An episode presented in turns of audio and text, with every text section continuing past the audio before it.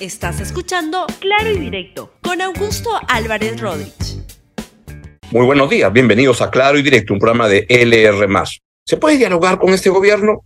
Esa es la pregunta que quiero plantear. ¿Se puede dialogar con, con el gobierno? Hemos tenido uh, tres días en el que la, la misión de la OEA como consecuencia del pedido que le hizo el gobierno peruano, señalando que había un golpe de Estado en marcha en el Perú, pues le hizo un pedido al Consejo Permanente de la OEA para que envíe una misión para para no sé para qué, para, para promover un diálogo, para constatar de manera clara, para constatar que en el Perú hay un problema político y que esto debe verse cómo se resuelve. En mi modesta opinión, golpe de Estado no hay mucho. ¿Qué es lo que creo que, este, más allá de, los sesgos que puedan haber y de, y, de, y de lo que hayan escuchado con tanta gente en estos tres días en los que han conversado desde el domingo en la noche que llegaron hasta el martes en la noche que se fueron, pues creo que lo que pueden haber concluido los, los, los, integrantes de la misión de la OEA es que primero el Perú tiene en efecto un entrampamiento político complicado complicado como el que viven varios de los cancilleres de, lo, de los países que han, que han venido. En Argentina hay un problema enorme, ¿no es cierto? Y, este, y en varios países. En Chile las cosas no están fáciles, aunque el canciller de Chile no, no, no ha venido. De paso, la Cancillería chilena es una Cancillería que ha buscado mantenerse alejada de los pleitos políticos en el Perú, sabiendo que, como esos pleitos entre matrimonios, es mejor estar, para Chile es tan importante la relación uh, con, con, el Perú, prefieren no meterse, no estarse este, abriendo frentes en el campo peruano y dejar que acá se arreglen y decir voy a llevarme bien con quien esté en el poder en ese momento. Pero Primero, en el Perú hay un gran problema político y eso se lo deben haber llevado muy, muy claro los integrantes de la misión que vinieron. Y creo que si son inteligentes, y me parece que son bastante inteligentes los que, las personas que han venido, este, se darán cuenta que eso tiene que ver con dos razones, con la mediocridad y segundo, con la corrupción de los políticos peruanos tanto los del gobierno como los de la oposición. Tema dicho sea de paso que tampoco debe diferir mucho de varios de los sistemas políticos de los cuales vienen los cancilleres que, están, que han estado acá en el Perú en los últimos dos días. Segundo, deben haberse dado cuenta los, los, los, integrantes de esa misión que el supuesto golpe de Estado, por el cual era la razón por la cual estaban viniendo, la verdad que no existe existe solo en la imaginación del equipo político, jurídico, diplomático del presidente Pedro Castillo para este para ganar tiempo y para sacarlo del apuro por un momento de la denuncia constitucional que le ha planteado la fiscal de la nación.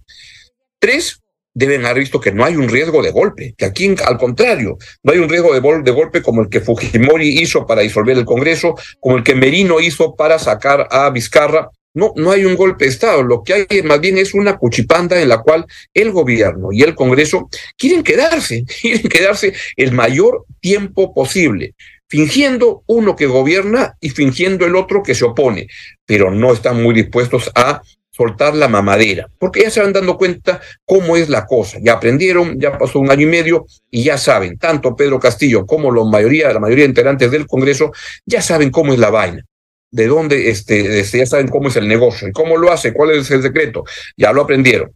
Cuarto, ambos este, sectores, el gobierno y la oposición, recurren para llevar esta fiesta en paz a irse atacando cotidianamente con cosas que en algunos casos llegan a ser absurdas y se lanzan entonces puyazos como este, las amenazas de Pedro Castillo para disolver el Congreso. Y le voy a pasar ahorita unas este, secuencias de cómo el presidente anda amenazando al Congreso.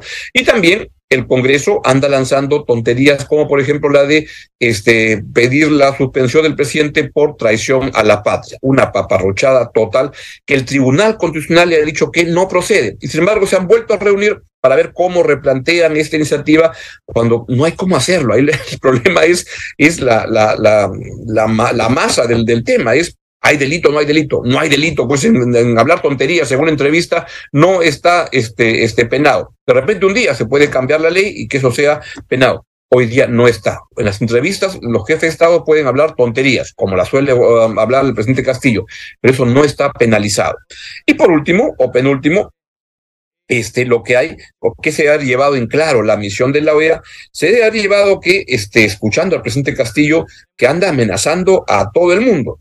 Y en este contexto tan polarizado, este, yo sospecho que la OEA debe darse cuenta que es muy difícil promover un diálogo entre las partes y deberían ser cuidadosos de evitar que el diálogo que la OEA proponga acabe siendo un biombo para eludir las denuncias de corrupción al presidente Castillo, que es, a mi modesto entender, lo que propició el llamado a que venga esta misión de la OEA. Lo digo yo, pero ¿quién soy yo? Lo dice, por ejemplo, el embajador Alan Wagner, que sabe estas cosas y que sabe del mundo diplomático y que le parecía inapropiado convocar a, la aplicación de la Carta Democrática de la OEA. Así van las cosas. Entonces, lo que va a proponer la, la OEA, porque es lo que han estado preguntando a todos los que eh, participaron en el diálogo, es cómo promover el diálogo.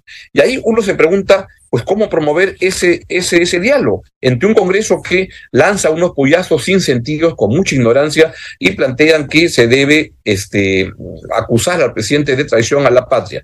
No le ligó la primera vez, el Tribunal Constitucional les ha dicho que no se puede, entonces buscan cómo replantear la eh, denuncia. No hay cómo replantear cuando no hay delito con el cual este, acusar.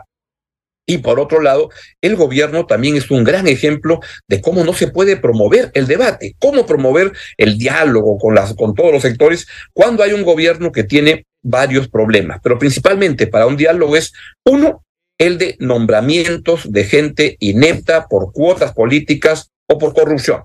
Vean esta mañana, y quisiera que por favor ya pongan la resolución que aparece en el peruano, donde se nombra viceministro de Transportes al señor Virgilio Acuña este, el señor Vigilio Acuña, que hace tiempo está que anda acercándose entre el gobierno y Antaurumala. Él ha pagado las fianzas y los pagos para que Antaurumala pueda salir de la cárcel, ha muy, y sigue estando muy vinculado con Antaurumala, pero también con el gobierno. A veces don Virgilio parece un perejil de todo caldo buscando una posición y ha encontrado esta eh, posición de viceministro de Transportes, en un contexto en el cual en transportes las cosas están que queman. El paro de transportistas de carga ya afecta a mercados mayoristas, dice la portada de la República con toda razón el día de hoy. Este, hay un grave problema, se reportó el ingreso de menos de cinco mil toneladas, según informes del gran mercado mayorista de Lima, dice la portada de la República, ah, y también en el mercado número dos de frutas de la Victoria.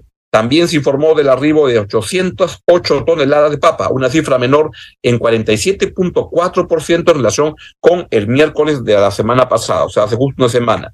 La protesta de los, de los conductores es simplemente por prebendas. La verdad, no quieren que los multen, quieren que disuelvan las entidades de regulación y quieren eso. Y este gobierno, que se mueve muy bien en la informalidad y la ilegalidad, podría acabar dándoles este, este eso. Ojalá que no ocurra. Ojalá que no ocurra. Es un gobierno que uno va encontrando también, si eso trae la República, pues en el, en el comercio de día me entero que vuelve a dirigir Agro Rural un serronista que fue removido hace cinco meses, se llama Rogelio Guamaní y que había salido en junio por su inexperiencia y fallida compra de uria. Y además porque estaba vinculado está vinculado al caso de los dinámicos, un caso de corrupción. Es una persona de, este, de, Vladimir Cerrón, entra y va a manejar un presupuesto de 671 millones de soles. Ya, esa es la gente que nombra el gobierno. ¿Por qué? Porque el presidente de la República anda nombrando amigos, anda nombrando, repartiendo el Estado con cuotas de poder para obtener votos en el Congreso, no anda buscando este, tener un mejor gobierno, que es el problema de fondo que se está planteando en el Perú. Y entonces eso es lo que está sucediendo y también es lo que sucede pues, cotidianamente, ahí es el problema. Y junto con eso, nombramientos absurdos. Miren, la mayor parte del gabinete ministerial, la mayor parte, lo digo largamente, la mayor parte, porque creo que se salvan la verdad que no creo que ninguno ya a estas alturas del partido son gente que está dedicada a la defensa política del presidente Castillo, no a la mejora de políticas públicas, están dedicados a la sobrevivencia política de Castillo y eso implica es actuar para eludir a la justicia, para obstaculizar las investigaciones de la Fiscalía. A eso está dedicado el gabinete ministerial con muy pocas excepciones. Yo pensaba que la Cancillería era una, no, está dedicado cuando han traído a la OEA con esos argumentos de que había un golpe, la Cancillería lamentablemente está metida de cabo y rabo al asunto de proteger a Pedro Castillo. Y ahora voy a dedicar al final unas palabras para el Ministerio de Economía, donde yo tengo la sospecha que anda en lo mismo, la verdad. No buenas políticas públicas, sino la defensa política del presidente Pedro Castillo. Y a lo que voy es cómo dialogar con un gobierno que no puede aguantarse de lanzar puyazos contra la oposición, contra los medios, contra el Congreso. Y vean lo que pasó en una ceremonia en Palacio de Gobierno hace este el anteayer, justo el día martes, cuando estaba la OEA en Lima, pues el presidente Castillo se puso a amenazar con cierre del Congreso cuando su barra, la gente que llevaba ahí, los dirigentes, decían cierre el Congreso esto es lo que decía Pedro Castillo. Escuchen al señor presidente de la República. Y desde acá exhorto a la verdadera justicia. Si encuentran un hermano mío enlodado en corrupción, que se vaya adentro. Y si mis padres están enlodados, que se vayan adentro. Porque venimos criados desde el espacio con las uñas cortadas. Y si hay algún dirigente, alguno que se hace pasar por una familia, inmediatamente debe purgar su propia su propio error. Debe, debe ser castigado con el mismo peso de la ley. Y desde acá exhorto a la verdadera justicia. Si encuentran un hermano mío enlodado en corrupción, que se vaya adentro. Y si mis padres están dice que si sus padres han delinquido, se van a la cárcel, si sus hermanos, todo. Pero además, la razón bien, bien interesante, dice, porque yo vengo del espacio con las uñas cortadas, del espacio. No, no, lo, no lo, se le pasó. Véalo, dice el señor presidente de la República que viene del espacio con las uñas cortadas. Y desde acá exhorto a la verdadera justicia. Si encuentran un hermano mío enlodado en corrupción, que se vaya adentro. Y si mis padres están enlodados, que se vayan adentro porque venimos criados desde el espacio con las uñas cortadas. Y si hay algún dirigente, alguno que se hace pasar por una familia, inmediatamente debe purgar su propia su propio error. Debe, debe ser castigado con el mismo peso de la ley. Bien, esto ocurrió en estas ceremonias que hace el presidente Castillo en Palacio de Gobierno para generar respaldos, para hacer notar que tiene una parte del país, y, sin duda hay una parte del país que lo, que lo respalda. En la zona de rurales tiene un respaldo que todavía es relevante y en base a eso pues hace este tipo de convocatorias. Pero las cosas que se dicen en Palacio de Gobierno de hace mucho tiempo son golpismos, son cosas golpistas. Y eso está, tiene que ver con el golpe en marcha. ¿De quién estaba hablando el golpe en marcha el señor presidente de la República? Escuchen lo que dice el señor Efigenio Morillo, que dice ni golpismo, la ni la vacancia es la solución. Escuchen al señor Efigenio Morillo, Frente de Defensa de Organizaciones Sociales del Perú. Es el momento donde todas las organizaciones sociales debemos hacer un solo cuerpo. Los frentes de defensa tenemos bien claro que la única salida y la única forma de hacer un camino eficaz de nuestro pueblo es justamente uniéndolos todos en un solo puño, salvando diferencias, no excomulgando a nadie. Nosotros lo tenemos bien claro, que nueva constitución es la única solución. Quisiera que me acompañen a repetir esta consigna. Nueva constitución, única solución. Nueva constitución, única solución.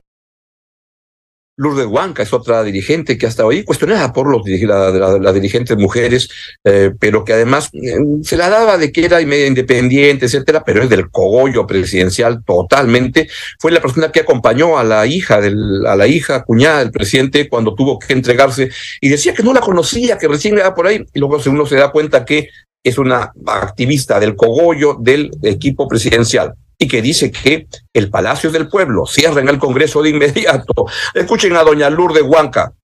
El palacio es del pueblo y para el pueblo. Hoy es nuestro palacio. Así nos los piden las listas cuantas veces venimos aquí, vendremos una y otra vez, porque esto es del pueblo, compañeros y compañeras. Ahora estamos aquí y decimos que cierre el Congreso, pues que cierre el Congreso de inmediato, pero que se instale de inmediato la Asamblea Constitucional. Porque no vaya a ser que se cierre el Congreso y de la misma situación se elija congresistas que lamentablemente la Constitución les ampara a hacer lo que les da la gana. Por eso se cierra el Congreso e instalación Asamblea Constitución de inmediato.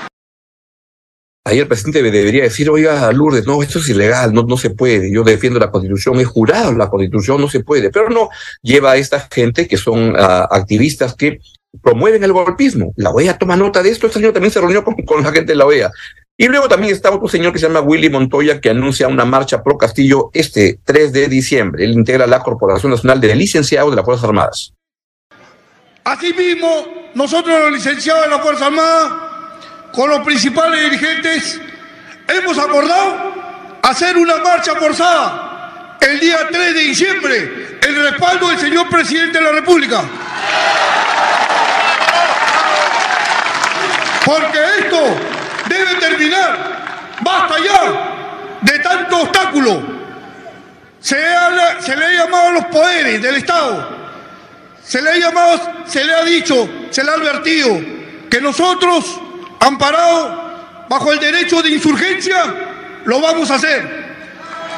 Lo vamos a hacer. Señor presidente. Sí se puede, sí se. Y entonces, mientras el señor Willy Montoya habla del derecho a la insurgencia y la señora Lourdes Huanca habla de cerrar el Congreso porque el Palacio es del pueblo, eso es lo que dice el presidente Pedro Castillo, que amenaza con tomar medidas. Adelante, véanlo. Somos respetuosos de la democracia y de la institucionalidad, pero muchas veces hemos tendido las manos, llevamos nuestra bandera blanca, queremos firmar la paz y cuando te volteas sacan su puñal. Y así no se puede trabajar. Por eso, queridos compatriotas, a través de la OEA hemos manifestado una vez más hacer una convocatoria a los espacios de diálogo. El Perú, así como es un país rico, es un país emergente por el descuido de los gobernantes anteriores. ¿A quién no le consta eso? ¿Quién no siente esa impotencia? Pero hoy debo decirles de que si no somos respetuosos de la voluntad popular del pueblo, tomaremos algunas medidas juntamente con el pueblo.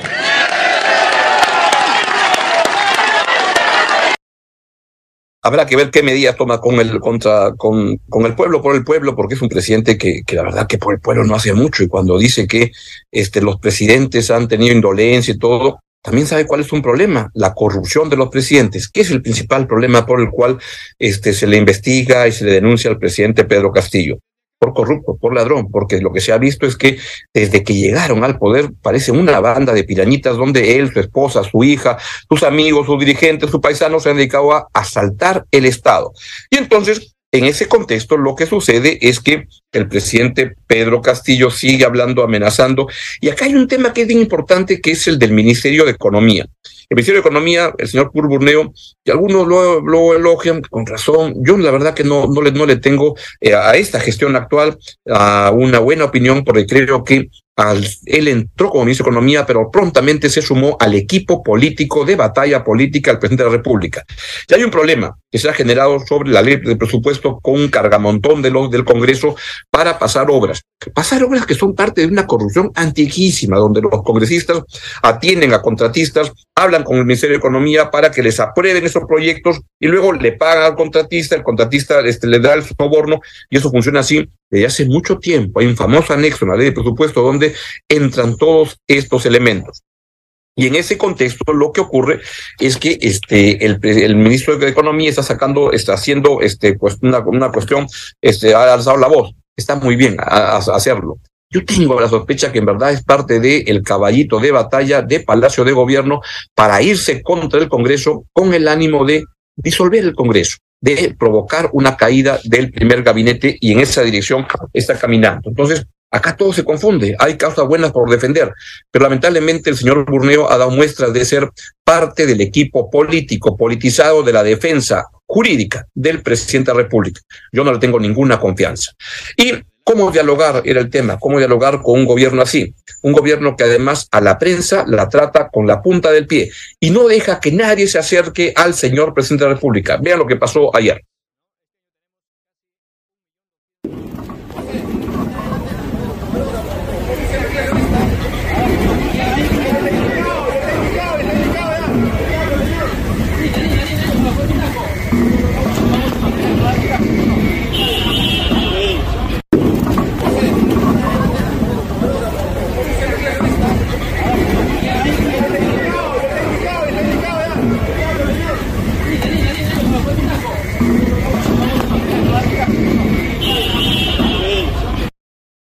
Una, secuencia donde se impidió ayer otra vez, para variar, como casi todos los días, a la prensa acercarse a tomar declaraciones de un presidente de la República que no dice absolutamente nada y que solo habla a través de los discursos encendidos y golpistas en Palacio de Gobierno y a través del séquito de, del gabinete ministerial de Ayayeros, donde casi toditos, ya creo que no hay ninguna excepción, se dedican a la defensa jurídica, a la defensa penal del presidente de la República.